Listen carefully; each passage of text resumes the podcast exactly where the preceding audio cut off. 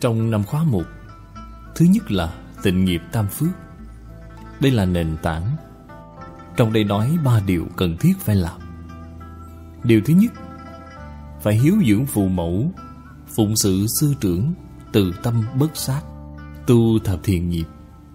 Bạn đem câu này làm cho được. Phước báo trời người bằng liền đạt được. Đây là phương pháp tu học, Phước báo trời người. Điều thứ hai là từ nền tảng này mà nâng lên trên cao.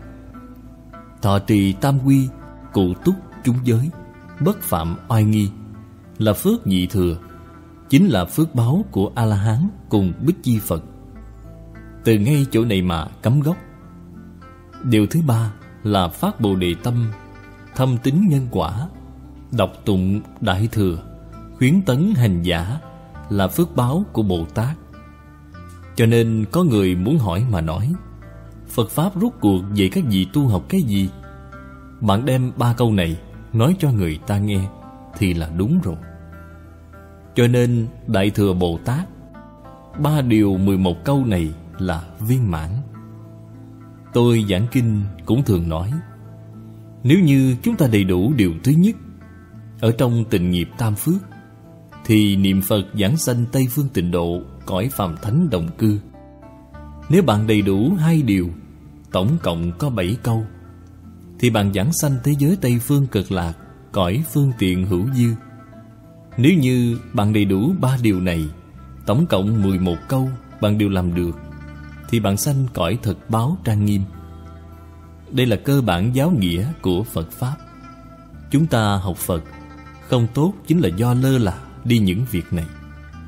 Chúng ta ở trong gia đình Có thể đối xử tốt được với cha mẹ hay không? Có thể có cái tâm hiếu thuận hay không?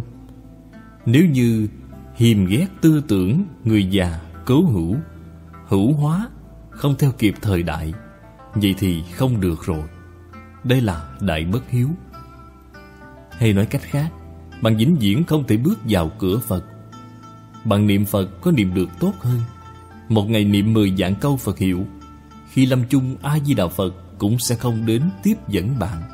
Vì sao vậy? Bất hiếu với cha mẹ. Người giảng sanh thế giới Tây Phương cực lạc Đều là người đại hiếu.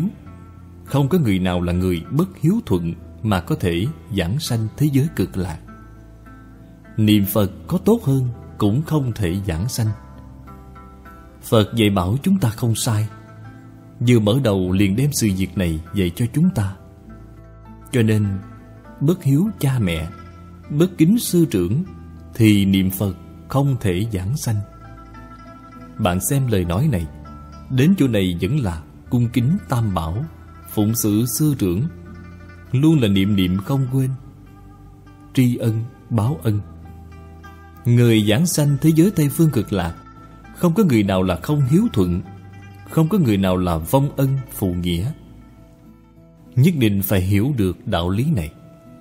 Cho nên trong Tam Bảo, hình tượng của Tam Bảo, Phật Bảo và Tăng Bảo hoàn toàn là nhắc nhở chúng ta. Thấy được Phật thì phải nghĩ đến ân đức của Phật.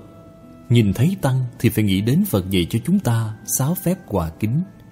Cho đến Pháp Bảo không chỉ phải tôn kính, mà nhất định là phải chăm chỉ, nỗ lực mà học tập.